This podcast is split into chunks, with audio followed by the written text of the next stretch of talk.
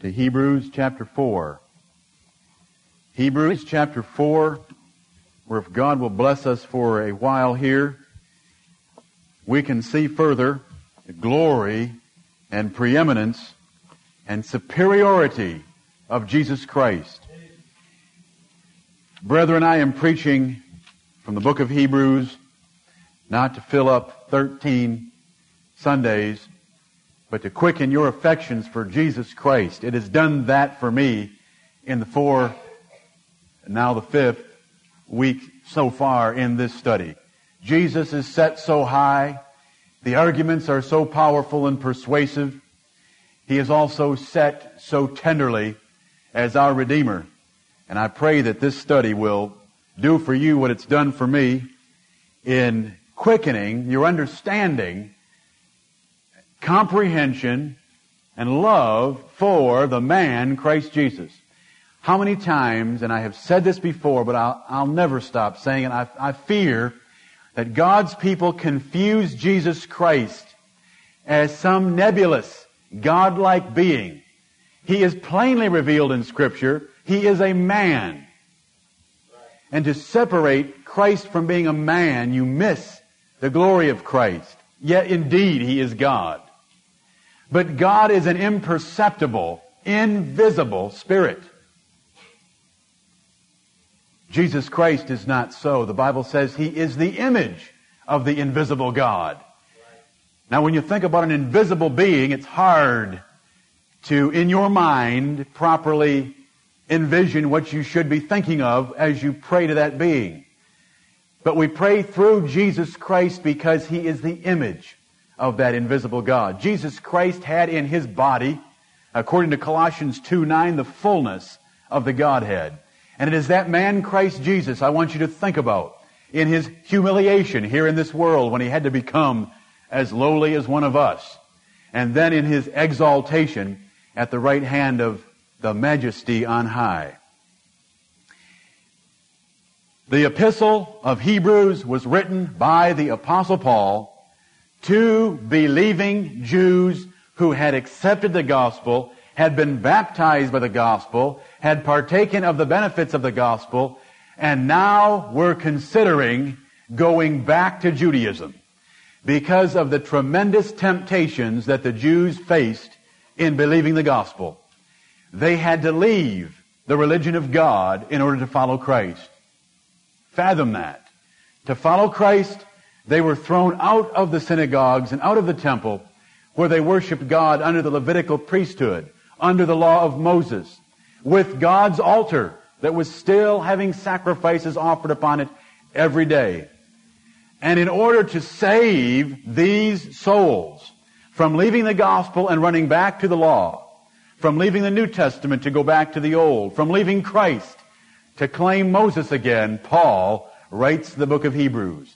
And if you'll remember that theme, and I'll probably remind you of that theme every Sunday we study the book, you can understand the book of Hebrews. You forget that theme, the book of Hebrews will close itself to you. It is written to believing Jews that they not return to the bondage of the Old Testament form of worship.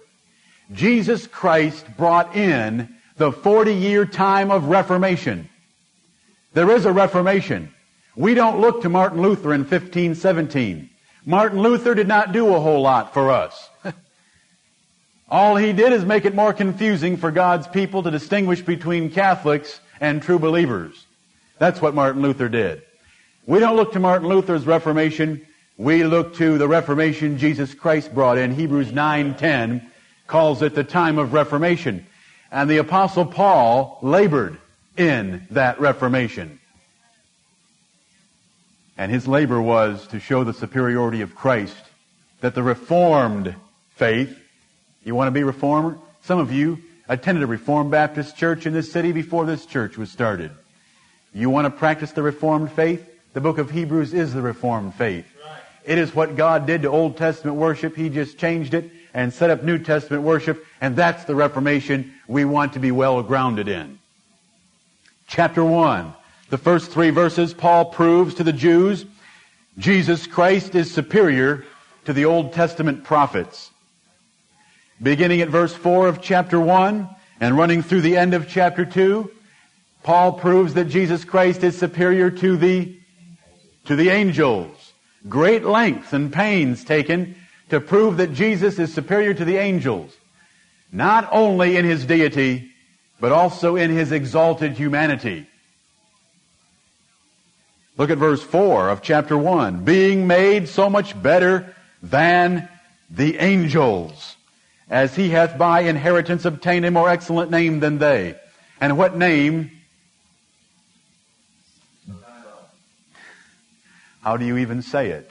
What name did Jesus obtain that made him greater than the angels? You can say Son, and then I can say, what name did the Son obtain that is greater than the angels? And that's Jesus from Philippians chapter 2. You're caught. Both names, which are basically identical to each other. Jesus is the Son, and the Son is Jesus. Exalt him higher than the angels.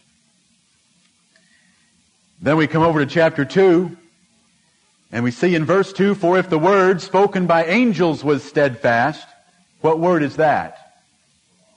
The giving of the law.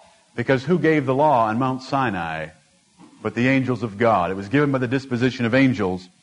And the apostle goes on to say in verse 3, how shall we escape if we neglect so great salvation, which at the first began to be spoken by the Lord?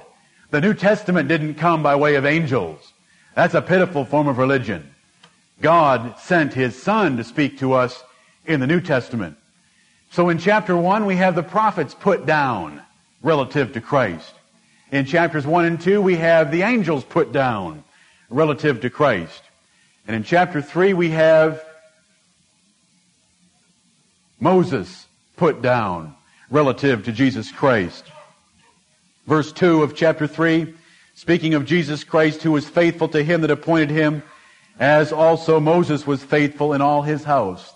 The Jews loved Moses. He was their champion. He delivered them out of the land of bondage and brought them toward Canaan's land. But verse 4, Paul tells us, for every house is builded by some man, but he that built all things is God. And then he said in verse 3, for this man, that is Jesus Christ, was counted worthy of more glory than Moses.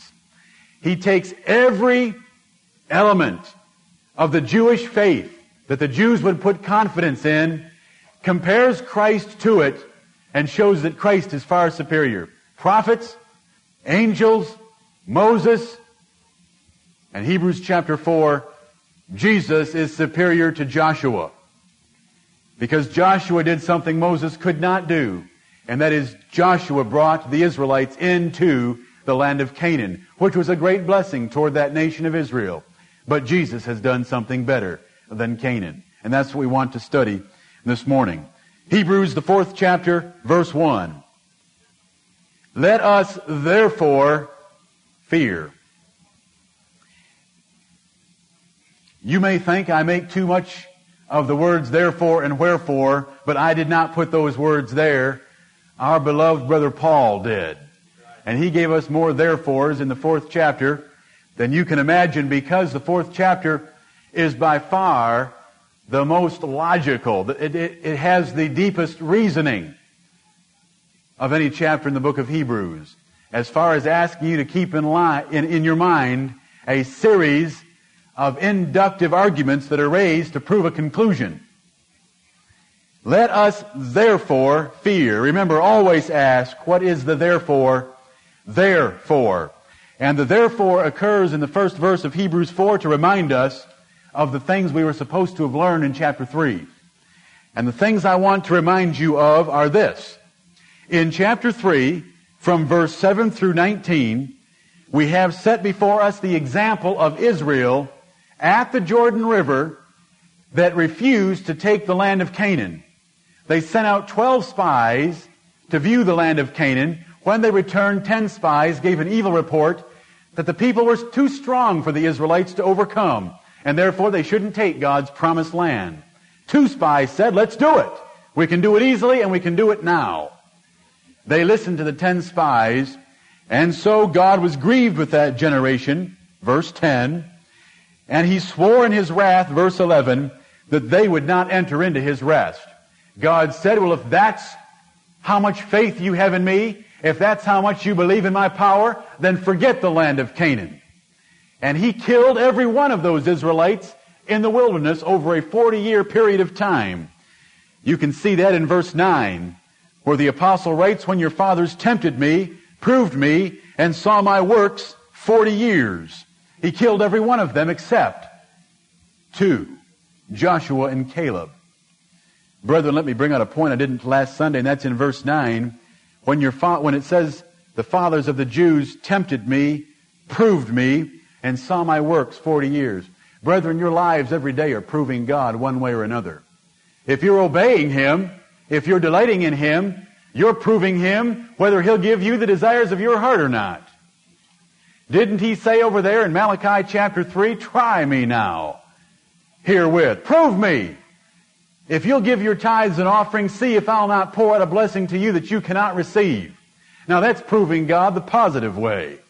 You can obtain a blessing by proving God that way. But if you disobey, you're proving God just as surely. You're proving His word, the soul that sinneth, it shall die. And there is a reward for unrighteousness, and that's that God will reward you to your face. These people proved Him, and they saw His works. He did respond. He did prove Himself to them for 40 years. He destroyed them. Another fact that we need to remember from the 3rd chapter is that it was belief. It was belief that was the condition for entering into Canaan. Verse 18, and to whom sware he that they should not enter into his rest, but to them that believe not. So we see that they could not enter in because of unbelief. It is faith.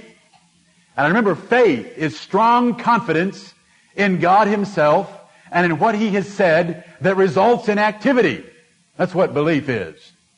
Belief is not simply saying, I believe that's a true fact. That's not enough.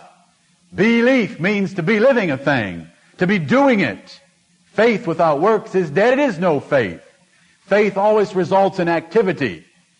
And it's to believe God and act upon that belief in God. And because they didn't do that, they couldn't enter the land of Canaan.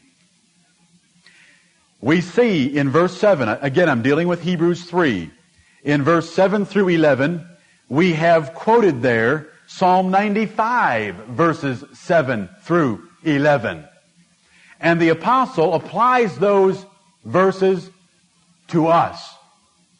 When he says in verse 7, wherefore as the Holy Ghost saith, today, that day is the gospel day.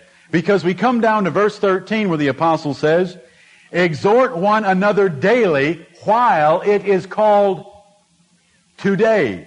Today doesn't mean one particular 24-hour period of time. Today, as it is used here in Hebrews 3 and 4, is a specific period of time made up of many 24-hour periods. Because it says, daily exhort one another while all these days are called today. And remember I showed you that the apostle in 2 Corinthians 6 says, today is the day of salvation. Now is the accepted time. That is the time of the gospel. Today is the gospel period of God's dispensations. That's what that word means. And Paul has already laid that foundation that Psalm 95 applies to us in the New Testament. We need to remember that. Along with that, today, look at all the emphasis on the word while. While, verses 13 and 15. Exhort one another daily while it is called today. Do you know why so much importance on doing it now while it's called today? Because God can swear in His wrath again, like He swore to those Israelites that they could not enter Canaan. And once He swore, they decided they wanted to enter Canaan, didn't they? They girded on every man his sword, and they went to take the land of Canaan. But they fled before their enemies because God was not with them. Once God swears that today has ended, it is too late. And He swore that in 70 A.D. when He destroyed the Jewish nation and that generation that had not received Him. When He brought to pass the greatest tribulation the world has ever seen upon the Jewish nation. And He'll swear again to us by destroying the heavens and the earth and bringing in a new heaven and new earth But brethren, he's long-suffering, not willing that any should perish, but that all should come to repentance. If you can see the fit, while it is called today, we need to be exhorting one another daily, lest the final day of God's second appearing come upon us unawares, and we be not ready for it. The Jews blew it twice. What will we do with Christ's call of today? Verse 15 also says, when you read your Bibles, brethren, focus on every word. Look at verse 15. While it is said, today, if you will hear his voice. While it is said, because it's not always going to be said. The day will run out.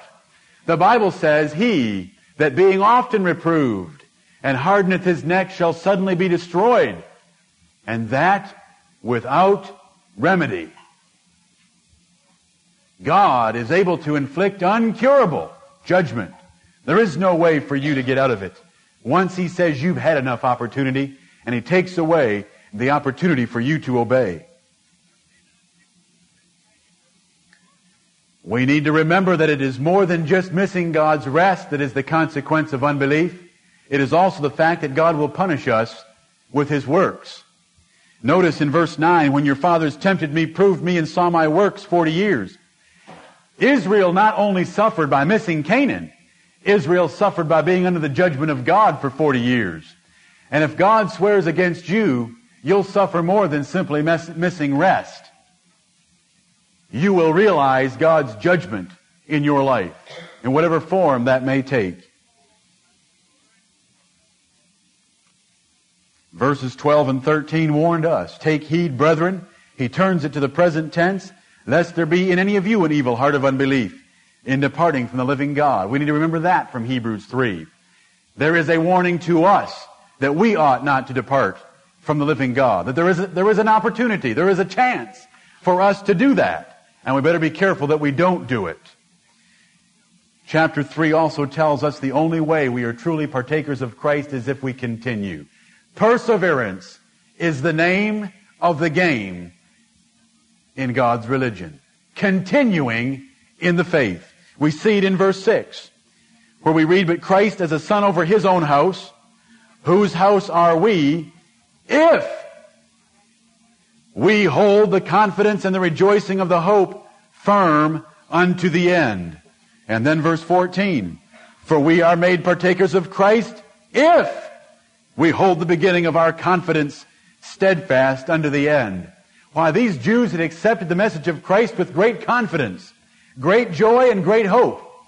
But they were starting to waver in their faith. And Paul here is pressing upon them, the only way you are one of Christ is if you continue. If you are not able to take up your cross and follow Christ, you are not worthy to be his disciple.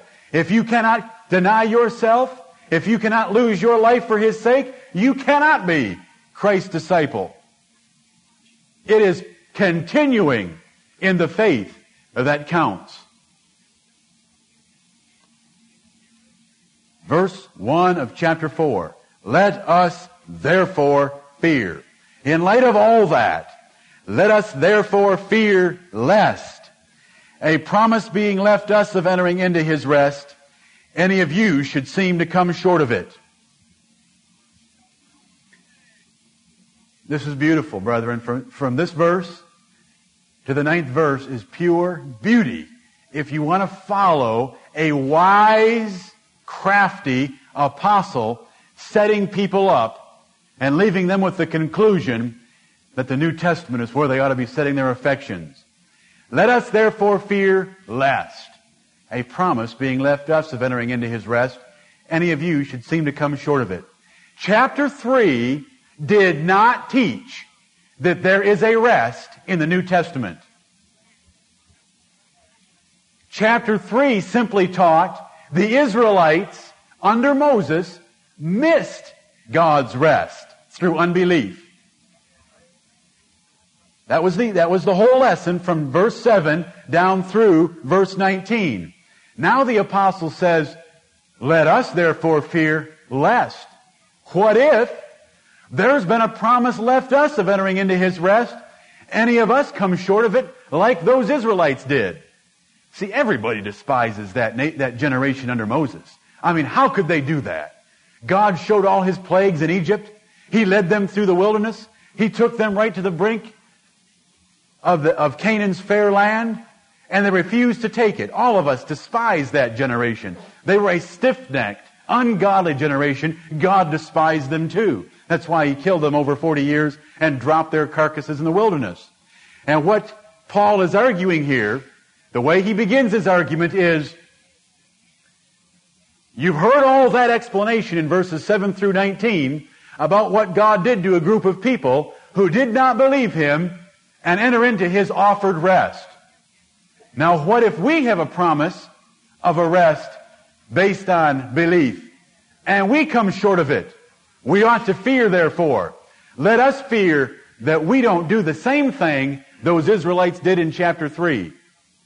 Now, his line of reasoning is, and he sets them up well, if there's a promise, we ought to fear. And from here through verse 9, he's going to prove, by bringing them to the conclusion, we do have a rest promised to us. And that's beautiful. If you can appreciate reasoning and persuasion at all, this is beautiful. Ought we not to fear in case God has left a promise of a rest for us? What would every Jew say that heard that? Yes, we ought to fear. I don't want to be like that generation in the wilderness, those stiff-necked, hard-hearted, rebellious souls back there that God destroyed. I don't want to be like that. Paul says, good. Let's go to verse 2. Lest, a promise being left us of entering into his rest, any of you should seem to come short of it. Verse 2. What you've got to follow in verses 1 through 8 is Paul is going to enumerate about 10 different facts that are going to keep heaping the guilt and burden upon New Testament saints. And then he's just going to draw a flat-out conclusion in verse 9. Fact number 1, shouldn't we fear if there's a promise of rest for us? Indeed. Fact number 2, for unto us was the gospel preached, as well as unto them. The emphasis here is not on the gospel being preached to them. The emphasis is on the gospel being preached to us. Qualification number 2, remember, why did the Israelites not make it to Canaan? Because they did not believe. What didn't they believe? The message that God sent to them through Moses. They did not believe the Word of God. That's why they missed Canaan. And so what Paul is saying, well, the second fact that we should take into consideration is the gospel's been preached to us also, as well as unto them. Now there could be a promise left out there, brethren, verse 1. We've had the gospel preached to us, verse 2. And remember, the gospel is nothing more than the good news sent from God. It's glad tidings. You say, I didn't know that anyone preached Jesus Christ to the Israelites. There's more to the gospel than just the person of Jesus Christ. Gospel in its broad sense is glad tidings. You can find that by comparing Scripture in Romans 10 and Isaiah 52. It's good news. And did God ever give good news to the nation of Israel? Look at Exodus chapter 3 and verse 8. Exodus chapter 3. Exodus chapter 3 and the 8th verse. This is the Lord speaking to Moses, and whenever the Lord spoke to Moses, Moses in turn relayed to the people of Israel.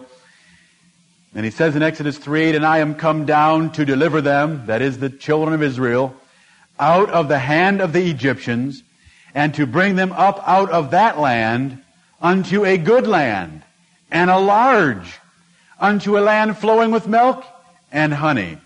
And then he lists the nations that were presently living there, in order to give them some geographical limitations. Notice, the gospel preached to Israel. I will deliver you, and I will offer you great blessings. That's the same thing preached to us. Jesus Christ has made a great deliverance, and I offer unto you great blessings. And I'm not talking about eternal life in heaven. Jesus Christ secured that. He's already delivered us from hell to heaven, but then he offers us great blessings in the gospel. The gospel was preached to the Jews, the gospel was in the Old Testament, and it was also preached to these Hebrews Paul's writing too. So they meet a second qualification, and that is that they've heard the gospel. Just like those Jews in the Old Testament heard the gospel, but he goes on in Hebrews 4:2 to say, "But the word preached did not profit them, not being mixed with faith in them that heard it." How many times did Moses preach? God has brought you to this land that flows with milk and honey. The word was preached. The word from God was preached. But it did them no good because there was no faith in them. They were weak. They wouldn't believe. Even Moses did not believe at one point. And so they missed the land of Canaan because of unbelief. For unto us was the gospel preached, as well as unto them. But the word preached didn't profit them because of unbelief. Let us therefore take heed, lest we don't believe the gospel has been preached to us, is his reasoning so far. You've had the gospel preached to you. Are you treating it the way of belief, or are you treating it the way that the Israelites in the wilderness treated the gospel? What is your case? Paul asks. Brethren, the gospel only benefits those that believe. You know, some people take comfort in going to church every Sunday because they hear the gospel. Well, bless their hearts. Hearing the gospel is a worthless activity if you don't practice the gospel, if you don't have faith that results in works. The Bible doesn't want us to be hearers of the word, but doers of the word. The gospel does no one any good unless you believe it, and when you believe it truly, you're going to do something about it. That's the only way the gospel does anyone any good. Coming to church and trying to put some salve on your conscience is a worthless activity. Watch Bugs Bunny and the Roadrunner. It'll be more profitable than hearing Jesus Christ preached if you're not going to believe it. Can I prove that point? Because if you haven't heard Jesus Christ preached, then at least you can claim ignorance, and the Bible says you'll be beaten with few stripes. But if you come in here and warm a chair and hear Jesus Christ preached and you don't believe it, the Bible says you'll be beaten with many stripes. Bugs Bunny and the Roadrunner are more profitable than the preaching of Jesus Christ if you're not going to believe it. The word preached did not profit them, not being mixed with faith in them that heard it. Because God had given His message to them and they refused, they suffered worse than that generation of Canaanites. Because God dropped their carcasses in the wilderness because they had not accepted His message. Let's go to verse 3. Now this requires some thinking, brethren, and a lot of men choke on the third verse of Hebrews 4. For we which have believed. See, verse 2 is dealing with the fact if you don't believe, then God's gospel does you no good. But now he takes up believers. Verse 3, for we which have believed do enter into rest. If a person in the New Testament, Paul argues, believes the gospel, they do enter into rest. How do you know that, Paul? Because of this passage of Scripture. As he said, as I have sworn in my wrath, if they shall enter into my rest. Now that is a summary of Psalm 95, verses 7 through 11, that's quoted at length over there in chapter 3, verses 7 through 11. Paul just scrunches it all down and summarizes it by saying, as I have sworn in my wrath, if they shall enter into my rest. See, the word if is the key. This is a conditional offer of rest. And the word if comes from verse 7 of chapter 3. Today, if ye will hear his voice. That's the beginning of the quotation. And you come all the way down to verse 11. So I swear in my wrath, they shall not enter into my rest. Now, if God said if, that made it conditional. If God swore that some could not get in because of unbelief, do you know what that proves? If you've got a halfway decent mind this morning that's not dead on Kellogg's Frosted Flakes, if God made his rest conditional, And he swore in the same quotation that unbelievers could not get in. What may we conclude? What does Paul conclude? That believers enter in.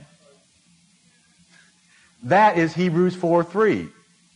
For we which have believed do enter into rest. Prove it, Paul. Okay, he says, I will. As he said, as I have sworn in my wrath, if they shall enter into my rest. See, he's just dealt in verse 2 and all of 3 with unbelievers not getting into the rest. Well, now, if God said if, then that must mean believers do get in, because he didn't swear against believers. He just swore against unbelievers. Lord God, help me. I want you, I love this. He's just making them logically see the flow of his argument all the way down to verse 9. Remember, chapter 3 didn't say a thing about believers in the New Testament having a rest. All he dealt with was that old rest that the Jews, they just love that promise of Canaan's land. And he dealt with that rest. And now he's bringing all that pressure to bear from chapter 3 onto these present-day New Testament Hebrews. Okay, the Hebrews say to themselves, I see your point. That makes sense. Logically, I see it. If we believe, obviously God's not going to swear against us. And if he doesn't swear against us, we meet the condition, we can enter into God's rest. Oh, isn't it wonderful that we have God's Sabbath? They say to themselves. The Jews had two rests. The first rest was instituted in the Garden of Eden when God worked 6 days and rested the seventh day and made the seventh day holy, and he gave that holy day to the Jews, and that was a blessed privilege of rest. What if you had never heard about taking one day off a week? You say, well, that's so natural, everyone would do it. That is an institution of God. You would not even think in terms of 7 days if it were not for God. How do you know that your nation might not have been started, or your civilization might have been started by a man who thinks you ought to think in terms of 50 days? And so you get every 50th day off.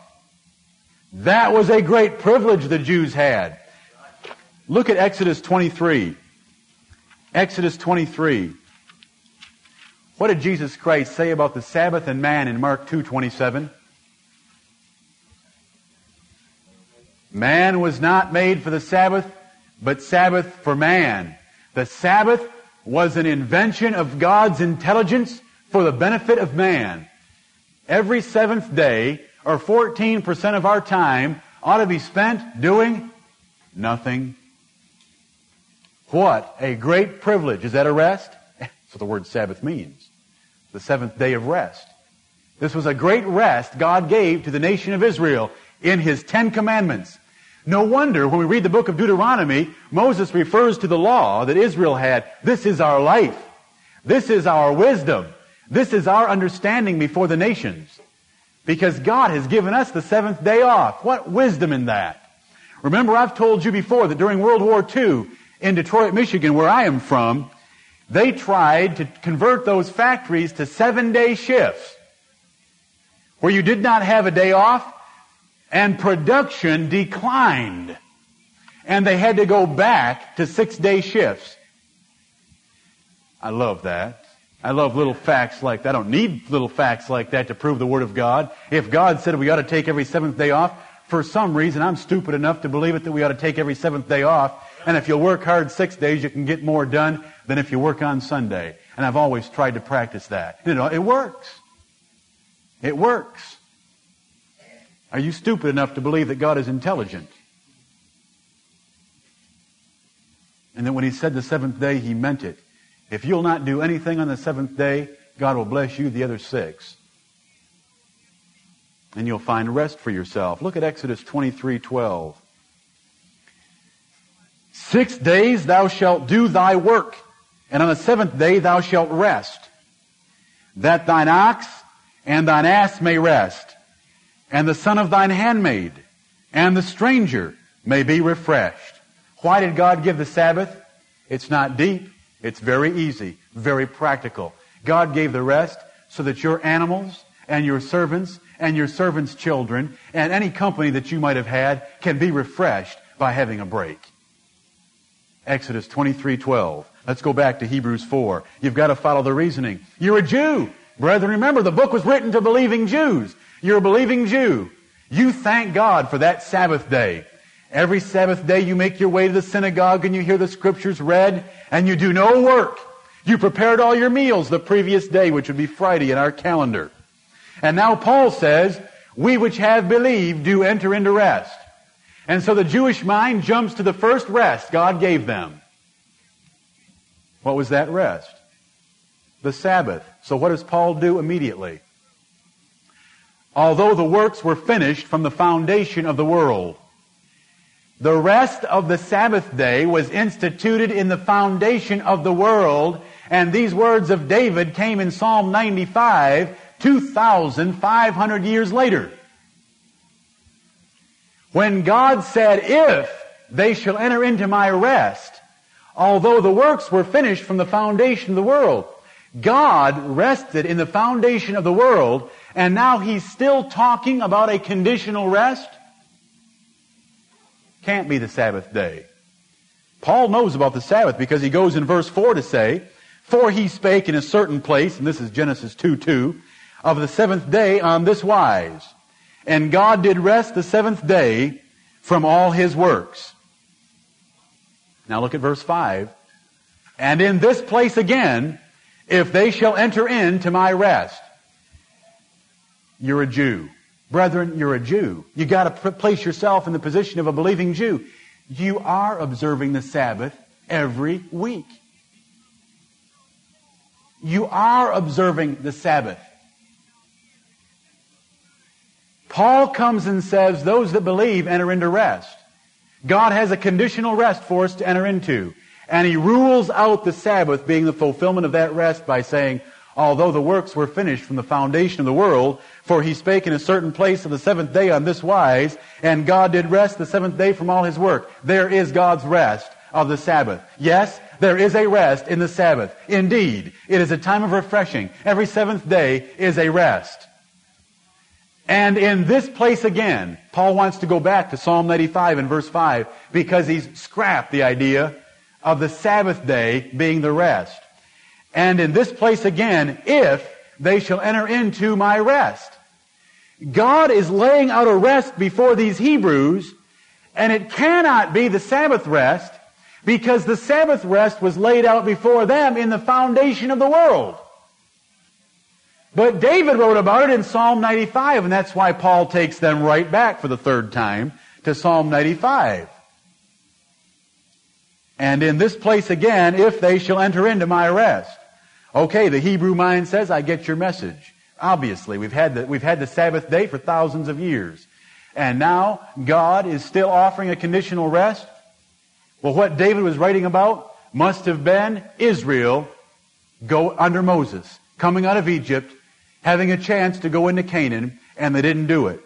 That's going to be the Hebrew's mind as he thinks about God's rest being offered to His people. So Paul takes it up.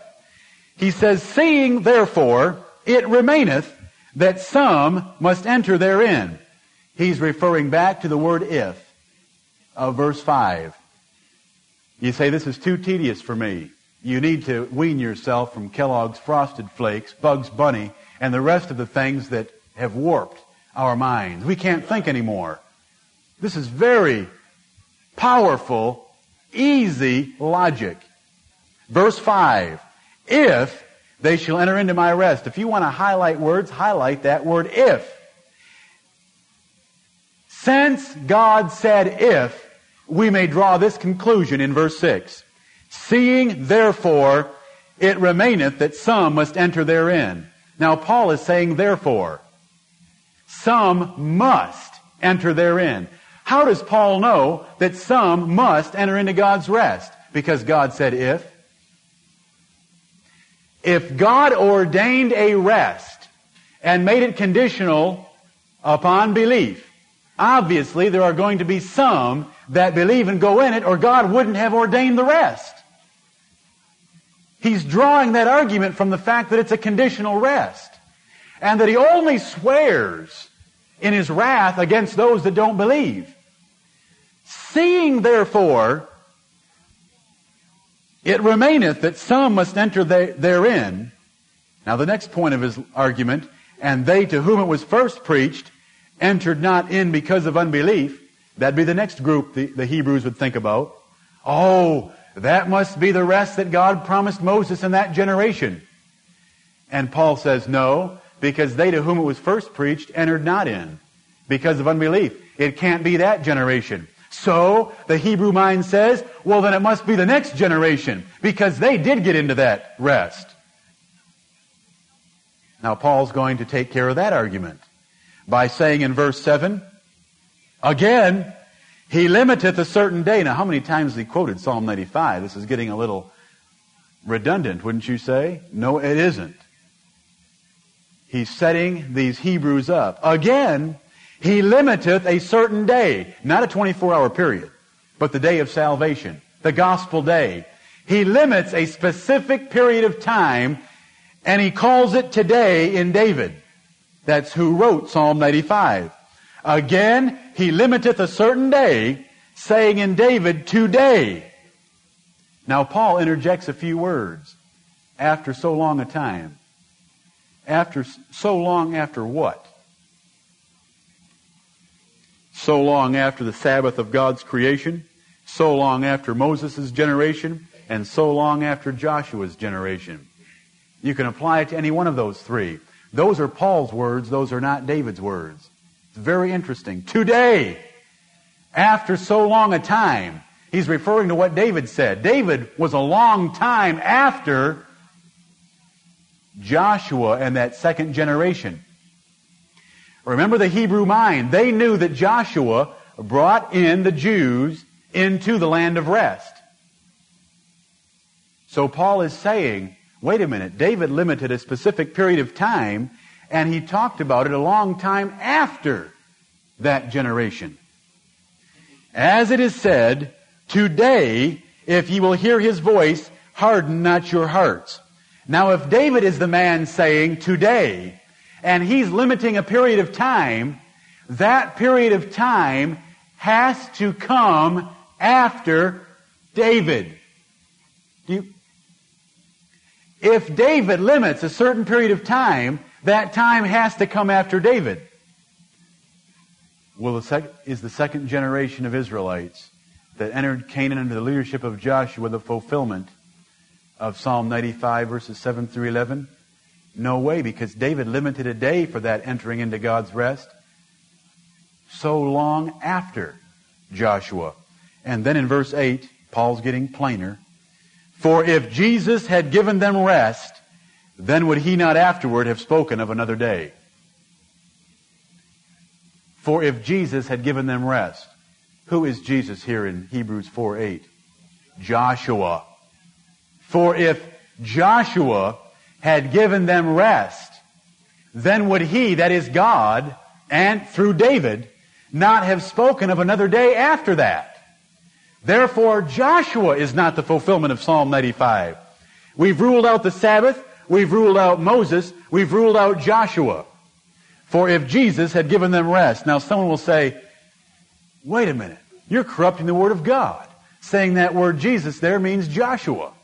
Well, why don't you read the context? It's the only name that'll fit and make any sense. We're talking about the rest of Canaan. Look at verse 7. Seeing therefore it remaineth that some must enter therein, and they to whom it was first preached entered not in because of unbelief. You can see that Paul is talking about those to whom it was preached second. And who was that? The second generation under Joshua. You say, well, why didn't God say Joshua? Why did he say Jesus? So that if somebody comes along and doesn't want to study their Bible, they'll end up confused in Hebrews chapter 4. That's why he wrote it that way.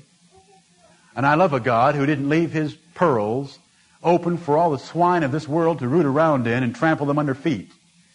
He's hid them, except to those who want to study God's Word. For if Jesus had given them rest. You say, well, how'd they get the word Jesus in there? When you take the Hebrew name Joshua and write it in Greek, it becomes Jesus.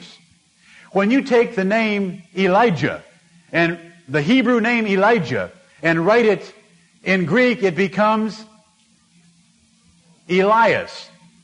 When you take the name Elisha in Hebrew and write it in Greek, it becomes Eliseus. When you take the name Isaiah in Hebrew and write it in the New Testament, it becomes Isaiah.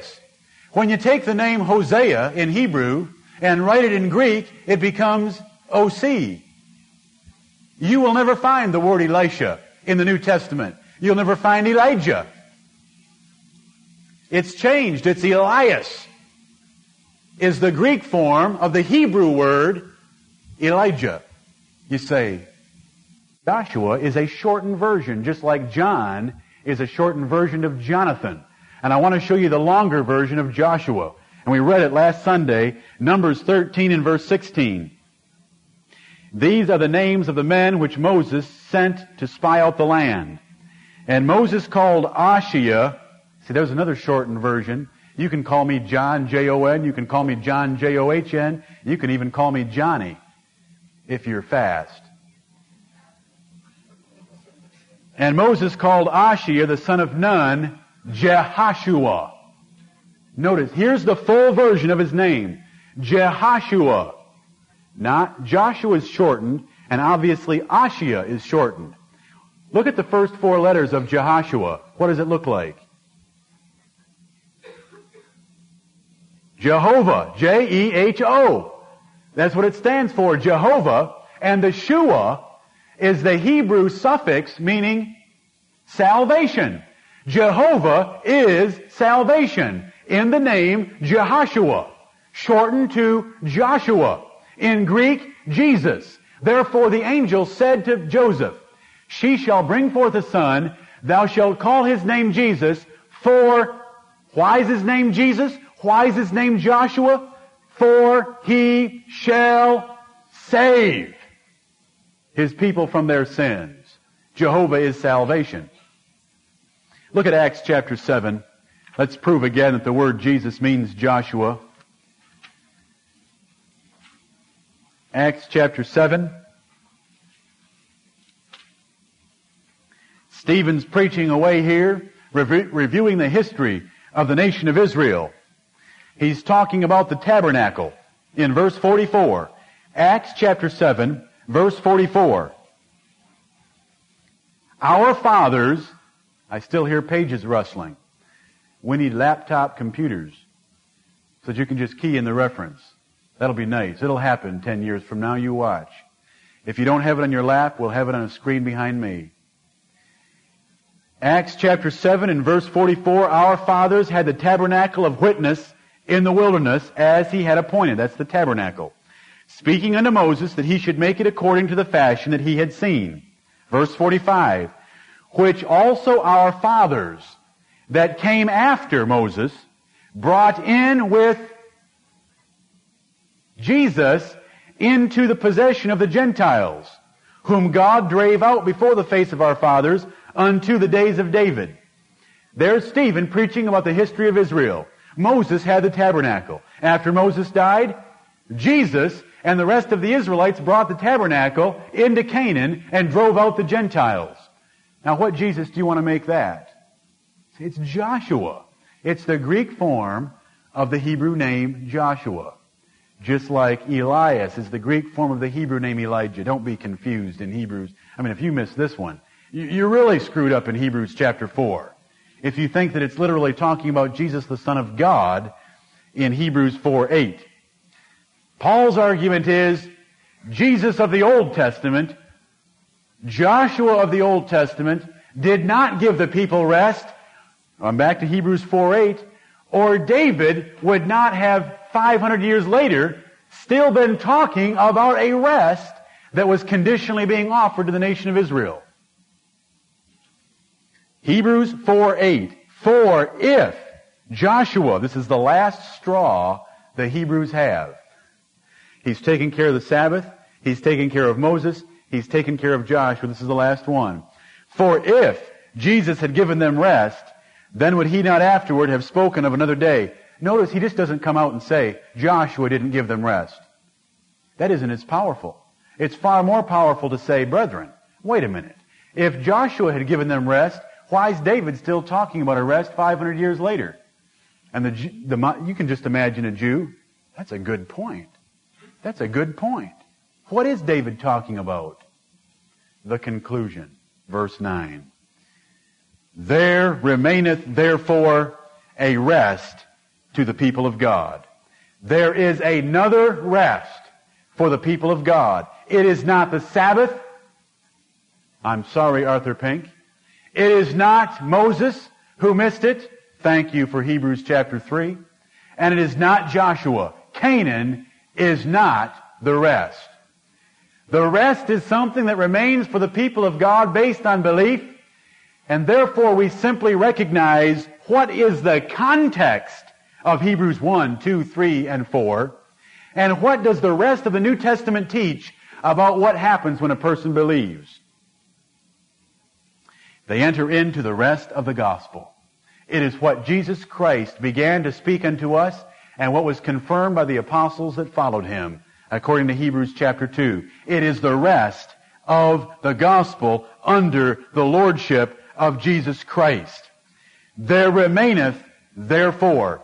That therefore in verse 9 is drawing all the facts from verses 1 through 8. It is beautiful to see all the different things pulled in, how Paul just undoes every idea the Jewish mind could apply to God's rest. It's not the Sabbath, and it's not Canaan. There's another rest. Therefore, there remaineth therefore a rest to the people of God. See, God's already been resting. This is a rest for the people of God because it's conditioned upon our belief if we want to enter in to that rest. I'm going to give you one passage if you want to write beside. Well, we're going to get down to it here in verse 10. Let's read verse 10 first. For he, that is any of you Hebrews that are listening, for he that is entered into his rest. Now, whose rest is that? God's rest. It's always called God's rest. Look at chapter 3 and verse 11. So I swear in my wrath, they shall not enter into my rest. And God is speaking. It's God's rest. So when we read verse 10, for he, that is you brethren, holy brethren, partakers of the heavenly calling, who Paul is still addressing from chapter 3 verse 1. For he that is entered into God's rest, the man that does that, he also hath ceased from his own works, as God did from his. Hebrews 4:10 is simply a verse based on the definition of rest. Rest means you stop working. When God stopped working on the seventh day, he rested. He didn't rest until he stopped working. When we enter into God's rest, it means we've stopped from working, just like God stopped from working. Okay, what is that rest? Oh, this is beautiful. There remaineth therefore a rest to the people of God. For he that is entered into God's rest, he also hath ceased from his own works as God did from his. Look at Romans chapter 10. Romans chapter 10. Did Paul write the book of Hebrews? Indeed. Did Paul write the book of Romans? Indeed. The first 5 verses of Romans chapter 10 are addressed concerning Jews. Watch what Paul says. Romans 10, brethren, my heart's desire and prayer to God for Israel is that they might be saved. That is to God's rest, as you'll see as we keep reading. For I bear them record that they have a zeal of God, but not according to knowledge. For they being ignorant of God's righteousness, and going about to establish their own righteousness, have not submitted themselves unto the righteousness of God. For Christ is the end of the law for righteousness to every one that believeth. Every Jew that would believe on Jesus Christ could be saved from all the works of keeping Moses' law in order to establish his own righteousness and be found in the righteousness of Christ, which is without works. Now that's about as simple as you can make a point. The Jews were extremely zealous of the law of God, even these Hebrews. Remember how Paul's having to deal with them? For if the word spoken by angels was steadfast, and every transgression received a just recompense of reward. That he's appealing to the Jews. He knows they love the law of God, because the Jews love the law. Look at Romans chapter 2. It says they make their boast in the law. Romans chapter 3, the apostle says, "What advantage then hath the Jew? Or what profit is there of circumcision? Much every way, chiefly because unto them were committed the oracles of God. What made a Jew so great? They had God's word." They loved the law of God. But the point is, for a Christian to go back to Judaism was to go back to works and place themselves back under the bondage, the work of having to establish your own righteousness. And Paul's message is, Jesus Christ has already obeyed the law for us. We don't have to go back there looking for righteousness. All we have to do is look for Jesus, who's brought us into a better rest. For he that has entered into God's rest, the rest of Jesus Christ, that's the whole theme of Hebrews, what Jesus Christ has done for us. He that has entered into Christ's rest, he also hath ceased from his own works as God did from his. These Jews are running around trying to establish their own righteousness based on works. When Jesus Christ is preached, that he was made lower than the angels, chapter 2, for the suffering of death, and that he was their Redeemer and saved them from their sins, Hebrews 1:3, by himself. Listen to the points that Paul's already made. By himself he purged our sins. He was made lower than the angels for the suffering of death. If we enter into Christ's rest, there are no more works. What are you going to do? Who shall lay anything to the charge of God's elect? It's all done. And that was Paul's prayer in Romans chapter 10.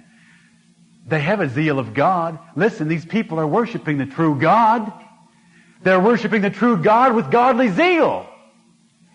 But they haven't been informed of the Reformation. Can you follow that? They haven't been informed of the Reformation yet. They haven't been convinced of the Reformation.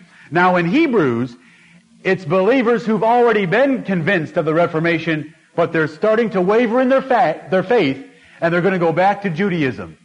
And so Paul is preaching, there is a rest, Jewish brethren, that God has left to us just like he left Canaan to those Israelites in chapter 3. But the only way you can enter it is through belief. The same thing he said in Romans 10:5. For Christ is the end of the law for righteousness to everyone that believeth.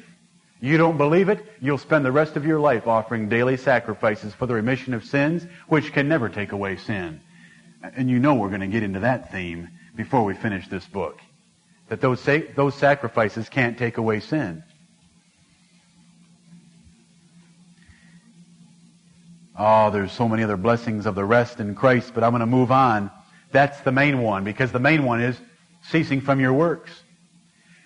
Brethren, how many of you found comfort in unconditional salvation through Jesus Christ so that you could cease from your own works?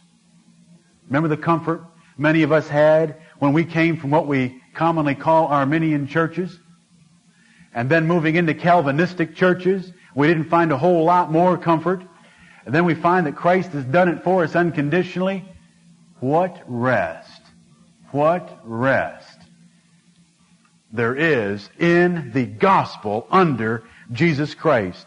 Verse 11, here's another therefore. Let us labor, therefore, to enter into that rest, lest any man fall after the same example of unbelief. Who wants to work the rest of their life? Let us therefore, as a result of rest being the cessation of works, let's labor to enter in to his rest, lest any man fall after the same example of unbelief. If you don't believe the gospel, if you don't hold true to the gospel, and you go back into Old Testament works religion, you are just like the Israelites that wouldn't take Canaan but went back into the wilderness.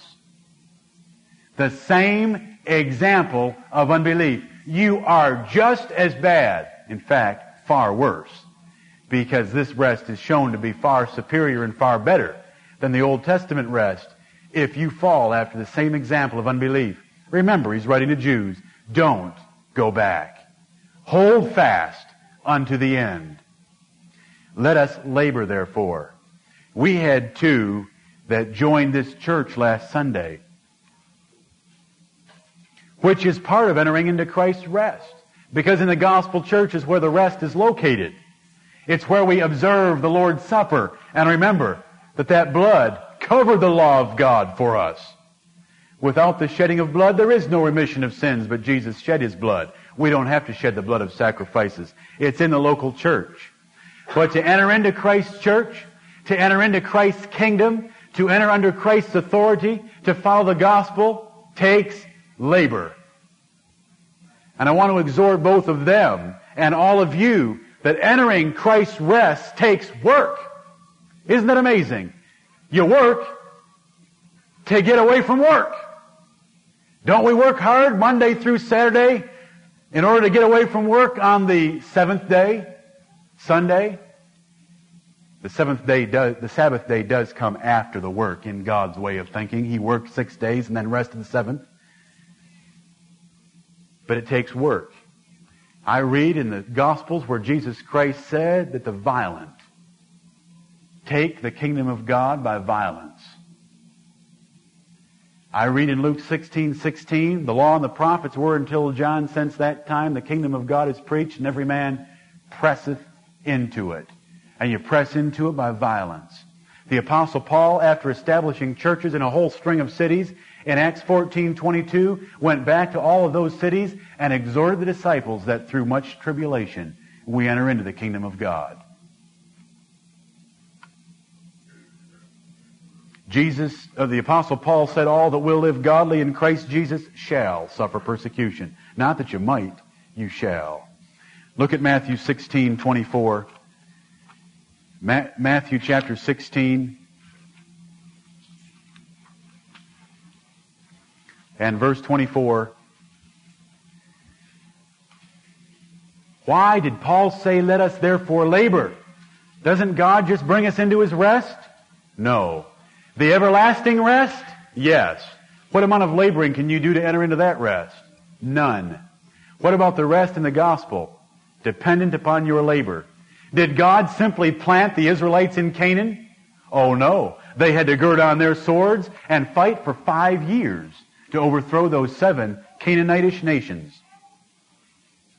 Matthew 16 verse 24, then said Jesus unto his disciples, if any man will come after me, if any man is going to enter Christ's rest, let him deny himself and take up his cross and follow me. Entering into Christ's rest requires enduring pain and overcoming opposition. Enduring the pain of the cross, enduring the opposition of denying yourself and your relatives, your friends, your houses, and your lands.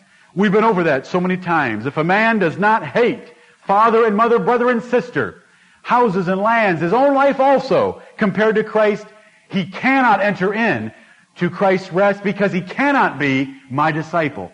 It is only the disciples of Christ that come unto Christ, that learn of him, and that find rest for their souls. Matthew 11:28 through 30. Come unto me, all ye that labor and are heavy laden, and I will give you rest.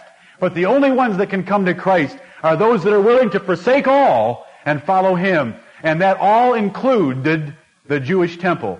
That all included the Levitical priesthood. That all included the synagogues. That all included being considered a heretic by your Jewish brethren. And they had the true worship of God. But it was not the more perfect worship of God of the time of Reformation. And we had two come out of a church last Sunday very close to what we teach, but not perfectly following the New Testament. And they are taking the heat for it. But that's a fulfillment of Bible prophecy. And you're fulfilling Hebrews chapter 4 that we have to labor. It's not easy. And we wouldn't want it easy. How many of us men who've ever thought of joining the special forces or joining the military ever thought of it as being easy? We wanted it to be as hard as it could be in order to weed out all the wimps and make us as great as we could be. Because the only way you can be made great is to have pressure brought to bear on you to test what you are made of.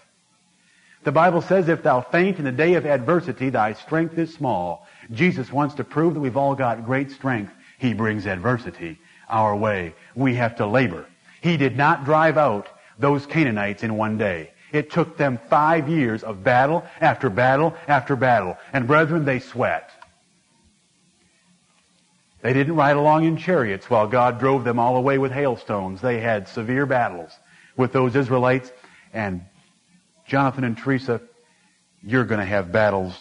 And we all have our battles. And we all suffer pain. But let us labor, therefore, to enter into that rest, lest any man fall after the same example of unbelief. Let's not be like Moses and his generation. The entire lesson of Hebrews chapter 4, verses 1 through 11 has nothing to do with eternal life. The labor there is simply to labor into the benefits of the gospel. And that gospel is ceasing from our own works to make peace with God.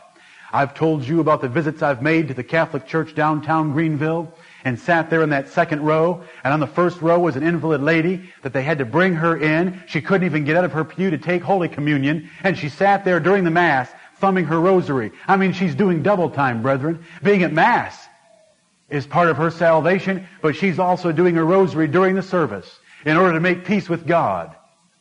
Do you want to know who the gospel's able to save? A woman like that. Because he that has entered into God's rest, he also hath ceased from his own works. What a message to preach to a Catholic. Jesus has offered us a rest where he did all the works. Now do you love chapter 1 and verse 3 when it says, by himself purged our sins? And no wonder those two words are missing from all modern Bible translations. Hebrews 4, 12 through 16. We can cover these quickly. Hebrews 4:12. This is a second argument as to why we ought to follow Christ in this chapter. The first argument is, we've got a rest laid out before us, just like Israel had a rest, and they missed it. Are you going to miss it? That's the first argument, verses 1 through 11. Second argument is verses 12 and 13. We are dealing with the Word of God that knows your hearts inside and out. And if you have any unbelief in your heart, he is able to discern that, and that unbelief is naked before his eyes, and he will swear against you. That's the argument of verses 12 and 13. How many of you have ever heard the verse, Hebrews 4:12, quoted by other ministers? For the word of God is quick and powerful and sharper than any two-edged sword. No one's raising their hands, but I believe all of you have. You've all heard that reference quoted. What do they mean when they quote it? They usually do it this way. For the Word of God is quick and powerful and sharper than any two-edged sword. Why, if you've ever heard the tapes of R.B. Theme Jr. out of Texas, he starts most of his sermons that way with Hebrews 4:12. If you read Peter Ruckman, who's great on defending the King James Version, he's always talking about how the Word of God, and he means the King James Version, is quick and powerful. This is one of the simplest errors in the Word of God. But you would not believe the lengths they go to prove that verse 12 all of a sudden interrupts the entire context to bring in a statement about the inspiration, the power, and the characteristics of the written Scriptures. It's absurd. We're dealing with Jesus Christ. One moment we're talking about his humanity. The next moment we're talking about his deity. And what are we talking about in Hebrews 4:12? His deity. John 1:1. In the beginning was the Word, and the Word was with God, and the Word was God.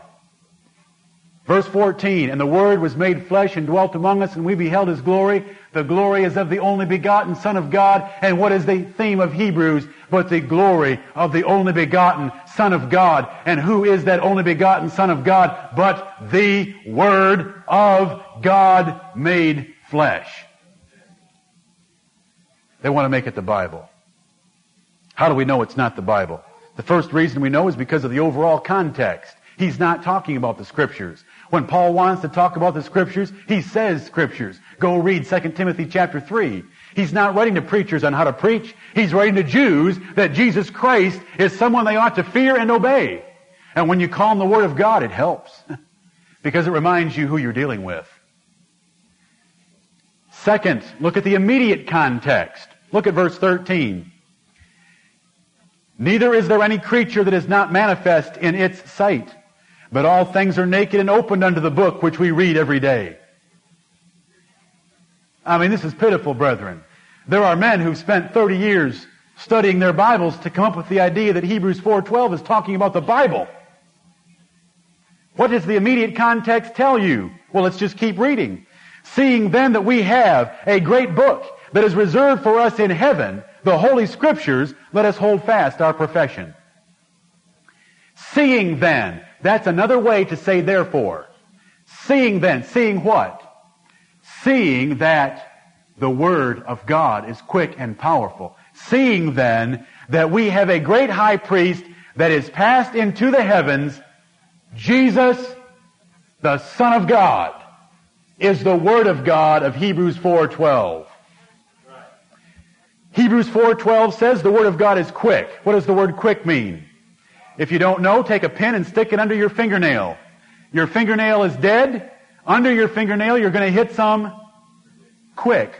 Why is it called quick? Because it hurts when you stick a pin into it. It's alive. You cut your fingernails, there's no pain. You stick it under your fingernail, it hurts because it's quick. I like giving you examples of how these words are used. We don't walk around saying anymore, oh, it's good to be quick today. We say it's good to be alive today. But this is the way that word was used in 1611 when our Bibles were made. For the Word of God is quick. Jesus Christ says of himself in Revelation 1:18, I am he that liveth and was dead, and I am alive forevermore. So the Word of God is alive. Yes, indeed he is. The last time these Jews saw Jesus Christ, where was he? Hanging on a cross or being put into a tomb. And Paul is reminding them the Word of God is quick. He is alive and he is powerful. Jesus Christ said after his resurrection, all power is given unto me in heaven and in earth. Does that fit Jesus Christ? Indeed. And the Word of God is sharper than any two-edged sword.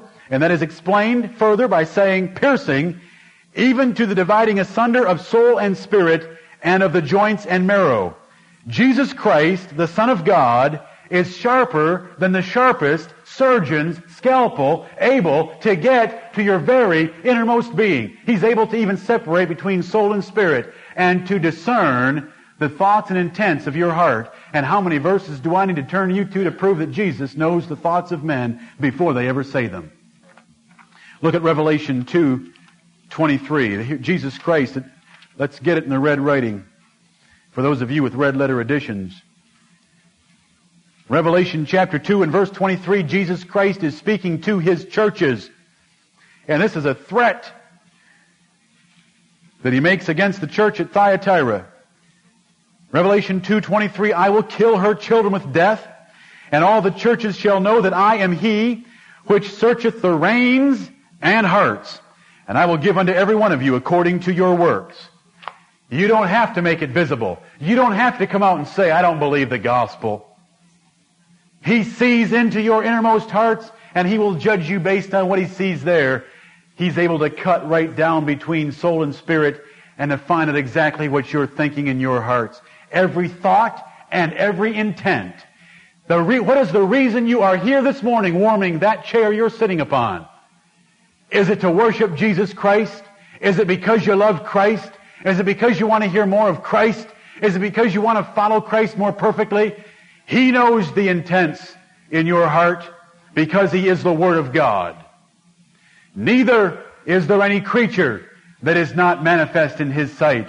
There is no being, man or beast, that is not visible in the sight of God. The Bible tells us that sparrows do not fall to the ground without God knowing of that fact. And he goes on to say that every hair of your head is numbered.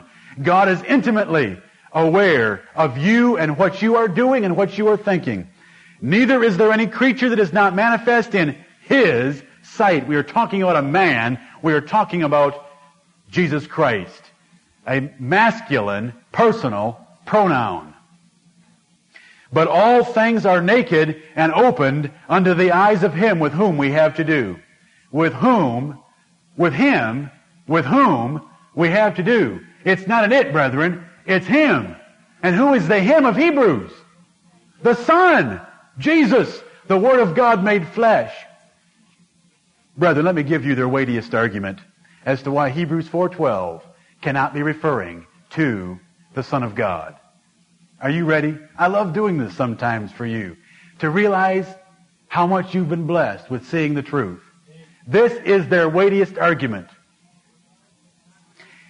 Hebrews 4:12 cannot be referring to Jesus, the Son of God, because Paul wrote Hebrews 4:12, and nowhere does Paul ever call Jesus the Word of God. Now, brethren, have any of you ever heard of circular reasoning? Listen, I've read pages trying to see why they want to make this the Scriptures. Their weightiest argument is Paul wrote Hebrews 4:12. Paul does not call Jesus the Word of God. John does that. Therefore, the Word of God in Hebrews 4:12 cannot be referring to Jesus the Son. Well, how do they know that Hebrews 4:12 wasn't the place where Paul was writing about Jesus as the Word of God? I mean, isn't that pitiful reasoning? But you've got to go to seminary to get that sharp. A man in the street could not come up with that logic. A man in the street would read verse 13 and say, well, let's find out what he's talking about. And he'd see him talking about Jesus, the Son of God. And he'd say, well, that's simple. Then he'd go over to John 1:1 and say, hey, the Bible calls him the Word of God. Then he'd go to Revelation 1:18 and say, He is alive. He is powerful. He's got all power because all principalities and powers have been put under His feet. It fits perfectly, beautifully, and it carries tremendous weight. We are dealing with the Word of God. Are you going to hesitate at Jordan to enter into God's rest? Or are you going to remember who we're dealing with? But all things are naked and open unto the eyes of Him with whom we have to do. The Bible says in Proverbs 15:3, the eyes of the Lord are in every place, beholding the evil and the good. He sees it all. That ought to motivate you to be a believer. First argument, there's a rest. If you don't believe, you're going to miss the rest. Second argument, we're dealing with God, the Word. If you don't believe, you're messing with the infinite Creator of heaven and earth, before whom all things are naked and bare. Are you going to believe? Third argument, verses 14 through 16. Seeing then, as a result of this great Word of God, that is Jesus, seeing then that we have a great, not just a high priest like Aaron, but a great high priest that is passed into the heavens. I mean, when you can say that your priest is God, you've got a great high priest that is passed into the heavens, Jesus, the Son of God. Let us hold fast our profession. Remember, he's writing to Jews. Don't go back to Judaism. You've got a great priest. He's far greater than anyone serving in that temple right now. He is the Word of God who's passed into the heavens. Let us hold fast our profession. Reason one, don't miss the rest. Reason two, because we have a great high priest, you don't want to offend a priest whose name happens to be the Word of God, whose name also happens to be the Son. Therefore, we ought to give the more earnest heed to the things which we have heard, lest at any time we should let them slip. For God has spoken unto us by His Son. But now it gets tender in the last two verses. Yes, he's a great high priest, but he's a compassionate high priest also. Verse 15, for we have not an high priest which cannot be touched with the feeling of our infirmities, but was in all points tempted like as we are, yet without sin. Do you know why Paul says that? If you were a Hebrew, you would already know that the best priests are men. Look at chapter 5, the first two verses. Every high priest taken from among men is ordained for men in things pertaining to God, that he may offer both gifts and sacrifices for sins. Why do priests come from men? Verse 2. Who can have compassion on the ignorant and on them that are out of the way, for that he himself also is compassed with infirmity. You always want a mediator. You always want a priest that can relate to you, so that when you go to the priest and say, I have sinned, priest, will you offer a sacrifice for me? That priest can say, son, I know. That's an easy temptation. I've fallen for it myself. God will have mercy on you. I will offer a sacrifice for you. And that's comforting. Now, Jesus Christ never had to say, I fell for it myself. He was tempted in all points like as we are, yet without sin. Take a Jewish mind, though.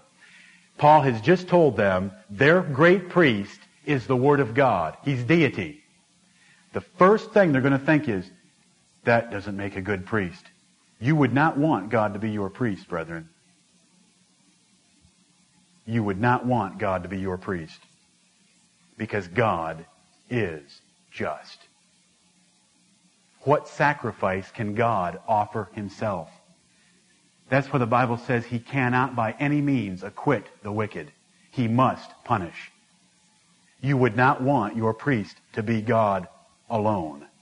You would want your priest to be God-man. Beautiful!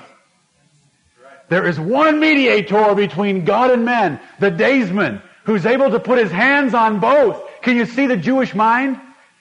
I mean, when you get a priest that's God and man, he can relate to God because he's God, he can relate to man because he's man.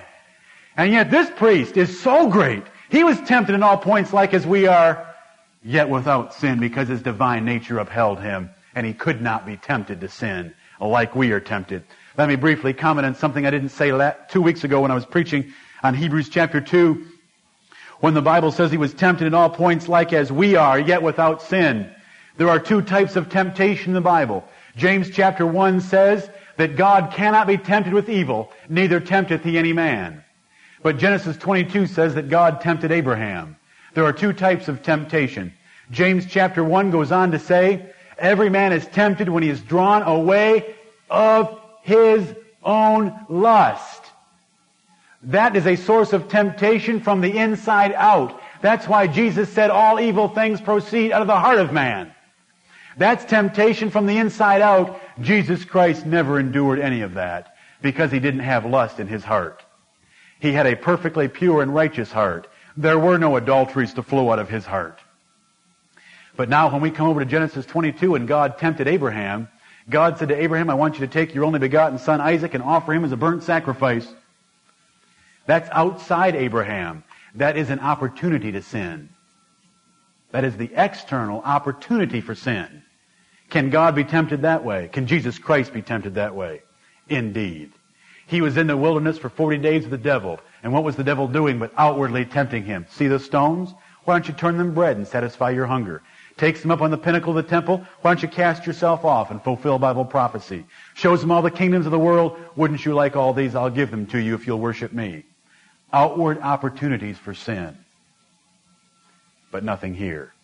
But he knows everything that we see and are exposed to, and he can have compassion upon us.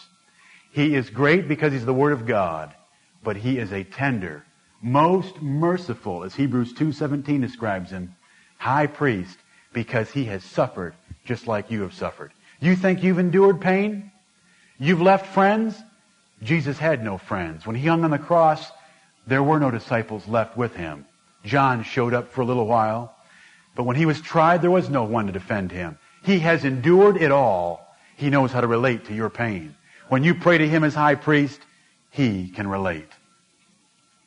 You see how that would be comforting to a Jewish mind? Just to have God as a priest isn't enough. Who would want the God of Mount Sinai to be your priest? I want the man that fulfilled everything from Mount Sinai and died and rose again to be my priest. And he's also God. the last therefore of chapter 16. Let us therefore come boldly. There should be no hesitation coming to Christ. The therefore is concluding three arguments. God offers you a rest from all your works. You can forget earning peace with God. Jesus has done it for you. Our high priest is the Word of God that knows every thought of your heart. Therefore, you ought to come to Him boldly. He knows what's inside.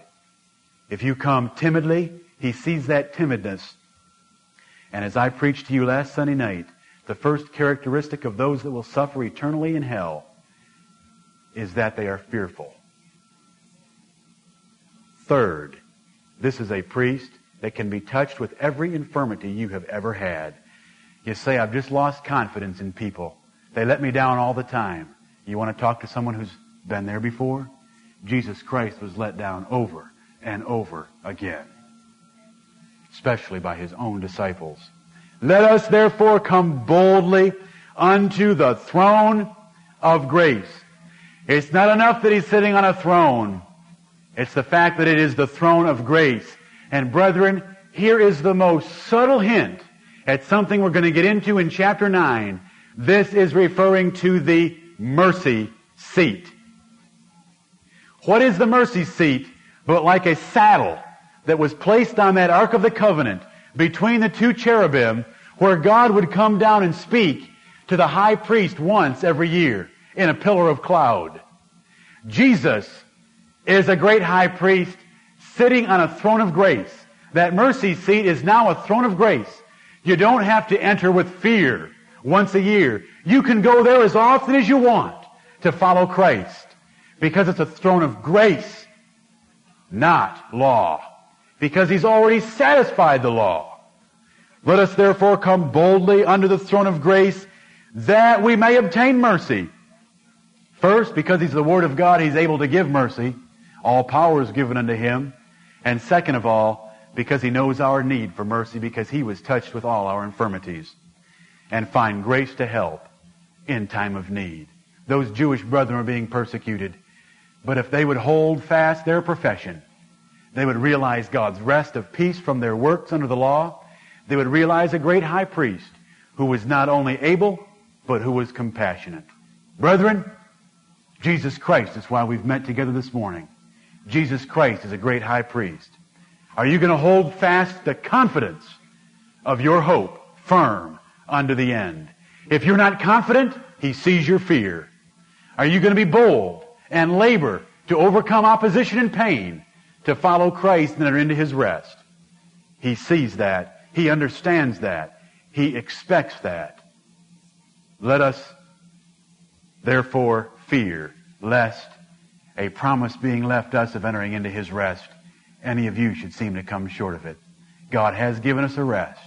Let's not come short of it, because short is a long way in God's way of reckoning. Short not only missed Canaan, but it brought God's judgment for 40 years. Let us find God's rest.